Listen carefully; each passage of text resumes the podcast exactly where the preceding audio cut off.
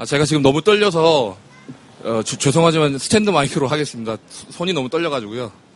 제가 이렇게 많은 사람들 앞에 쓴 적은 처음인 것 같고, 이렇게 가까운 데서 어, 또 제 얘기를 하는 모습을 처음 하는 거라 되게 약간의 대인 공포증도 있고 말주변도 잘 없습니다. 그래서 어, 조금만 참아주시면 감사하겠습니다. 혹시 직장인 분들 계시나요? 지, 아, 직장 다녀요? 몇 년 차 되시나요? 아, 일 년 차요? 아, 몇 년 차. 뭐라고요? 아, 사, 삼 개월. 어, 아, 육 년요? 아. 아, 저도 똑같이 회사를 다니다가 팔 년 차까지 회사를 다니고 아, 구 년 차를 채우지 못했습니다. 그 이유는 어떤 선택의 순간에 되게 이기적인 결정을 해서 회사를 그만두게 되었거든요. 네. 저희가 매 순간 인생을 살아가면서 매 순간 선택을 하잖아요. 뭐 점심 때 된장찌개를 먹을지, 점심 때 뭐 드셨어요? 아, 김밥이요. 예, 김밥을 먹을지 뭐 이런 거 결정하듯이 또 뭐 이렇게 횡단보도 지나갈 때, 이제 안 떨리네요. 횡단보도 지나갈 때 왜 한 칠, 팔 초 남았을 때 이걸 지금 건널까? 아니면 아, 귀찮으니까 다음번에 건너지 뭐 이럴 때가 있잖아요. 그런 어, 매번 선택의 순간이 있는데 그때 음, 제가 이기적인 선택을 한 건지 안 한 건지 여, 여러분께 좀 여쭙고 싶어서 나왔습니다. 음, 혹시 저희 아, 영화 밀정이라고 보셨나요? 네, 거기서 송강호 선배님 이정출에게 뺨을 맞는 장면 보신 적 있나요? 예, 수염 기르고 머리 양머리 한 친구가 바로 저, 접니다. 예. 근데 뭐 그 영화에 대해서 말씀드리려고 나온 것도 아니고 제가 뭐 배우로서 여기 쓴 것도 절대 아닙니다. 그냥 그냥 저는 어떤 뭐 대단한 메시지를 드릴 건 아니고요. 그냥 참 초라한 제 인생 얘기를 그냥 소소하게 말씀드리고 싶습니다. 예. 저는 어릴 때부터 어 저희 어머니가 이남일녀 이남일녀를 다 장가도 보내고 대학도 다 졸업시키셨어요. 근데 재래시장에서 일을 하시면서 지금도 계속 일을 하고 계시고요. 근데 어릴 때부터 그런 모습을 보면서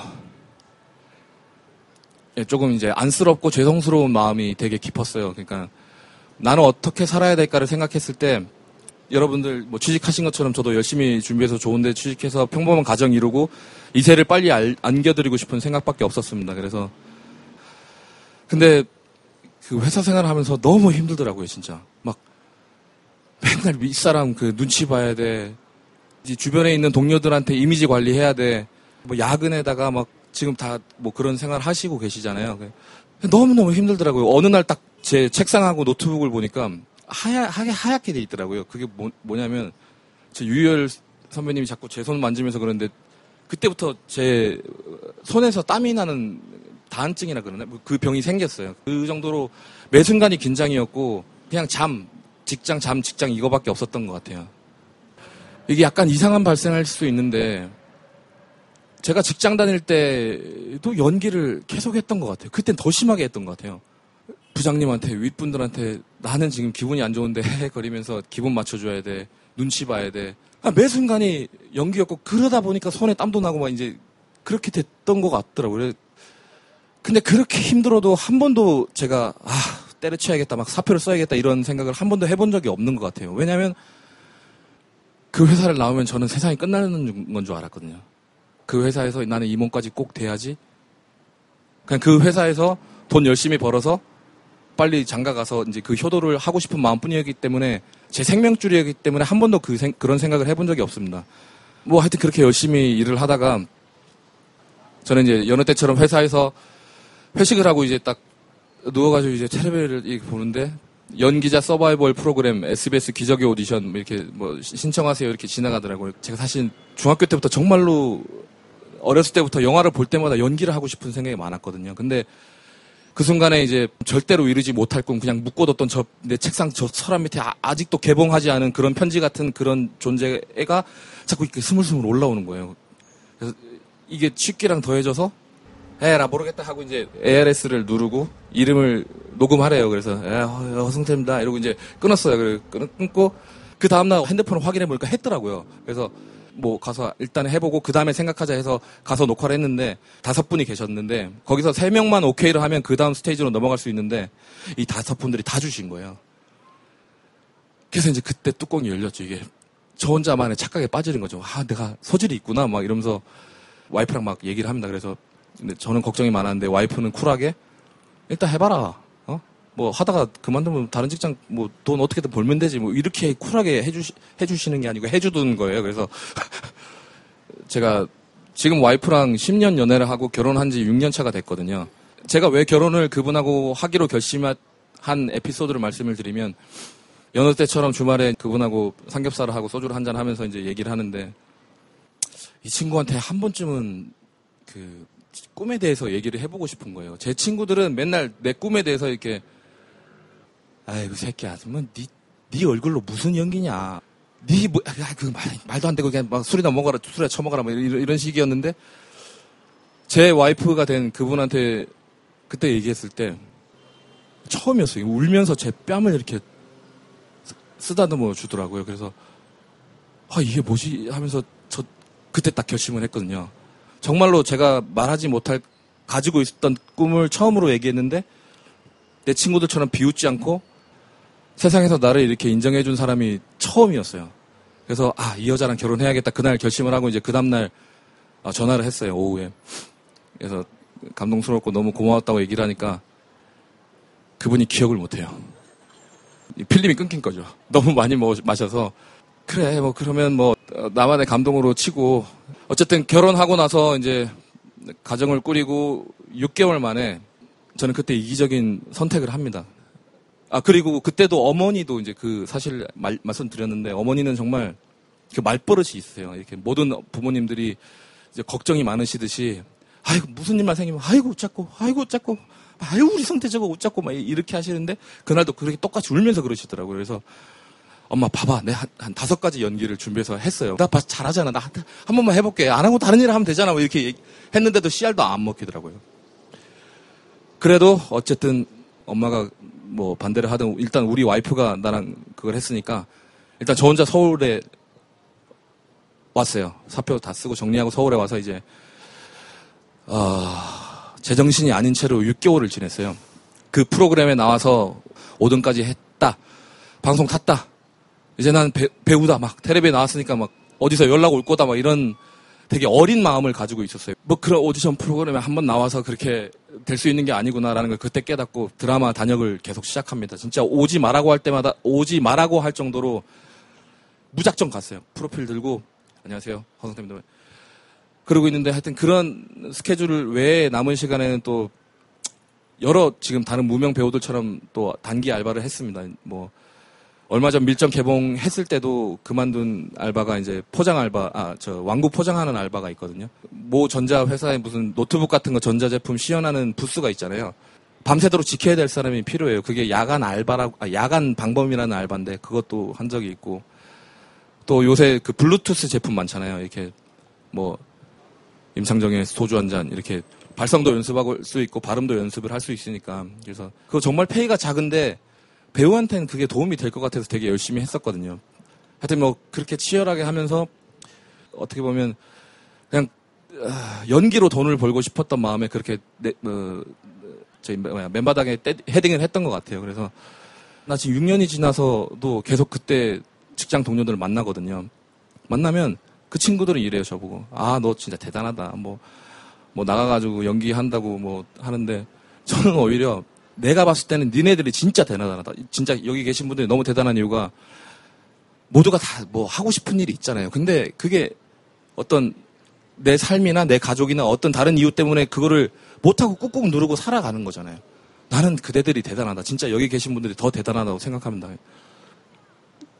이제 참 함부로 말할 수 없는 단어가 있는데 그 기적의 오디션의 기적이란 단어에 대해서 제가 세, 요즘에 생각이 드는 게 우연히 맛집을 발견했으면 제 생각엔 살아가면서 내가 얻은 작은 기적이, 기적이라는 단어를 붙이면 그냥 그건 또 나의 기적이 될 수 있는 거라고 생각이 들더라고요. 그래서 육 년이 지난 지금 조금씩 아, 내 기적의 순간을 느끼고 있거든요. 그게 밀정에 캐스팅된 순간이냐 물론 그것도 정말로 소중한 저 바램이었고 저는 팔 년 동안 놈놈놈 오에스티가 제 에이아르에스 아 저 컬러링이었거든요. 왜냐면 김지훈 감독님을 너무 존경하니까 그리고 송강호 선배님을 너무 사랑 아니 저희 제일 저 존경하는 저 배우님이라 그 두 분하고 제가 연기할 수 있다는 게 얼마나 큰 저의 소망이었겠어요. 근데 그것보다 제가 기적이라고, 기적이란 단어를 붙이고 싶은 순간이, 한순간이 있는데, 송강호 선배님한테 뺨 맞은 순간이었어요.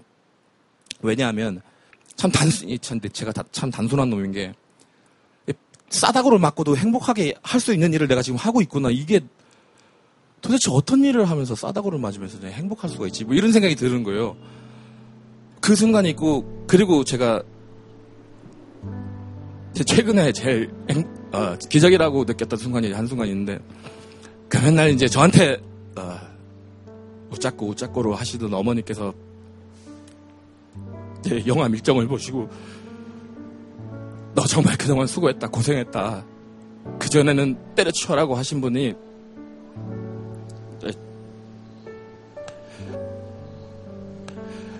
배우로 널 스크린에 나서 봤을 때 정말 멋있었다는 말을 들, 들었던 순간이거든요. 그리고 앞으로도 더 큰 음, 기적을 계속 꿈꾸고 있고 더 이뤄나가려고 지금 계속 정진 중입니다. 그래서 그 제 짧은, 너무 짧게 제 인생을 급하게 말씀드린 것 같은데, 이렇게 여러분한테 제가 말씀드리고 싶은 거는, 이제 또 계속 선택해 나가실 거잖아요. 지금 뭐 취준생도 있을 테고 뭐 여러 가지 준비하시는 분도 많을 텐데, 어, 그분들한테 제가 무슨 어디 뭐 회사 다니는데 사표를 써라, 저 절대 그런 말 아니고 그럴 말할 자격도 없습니다. 그거는 그냥 저의 이기적인 선택이었고 다른 문제이기 때문에.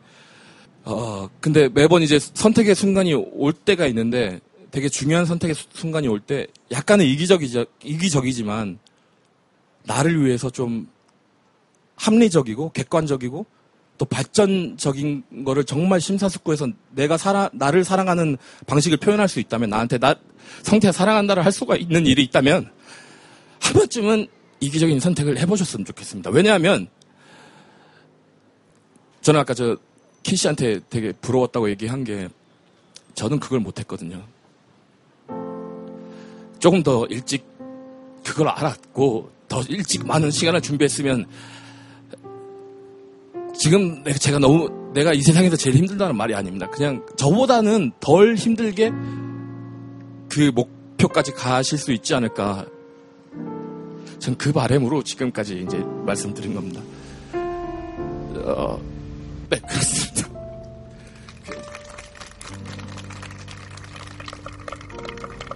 네, 그래서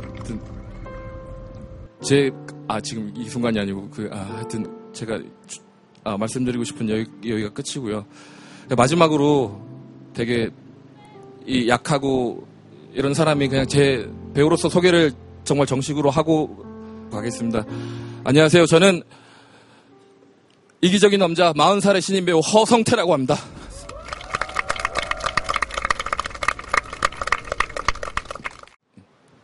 안녕하세요. 많이 공감해서 강의 들었는데요. 네. 네.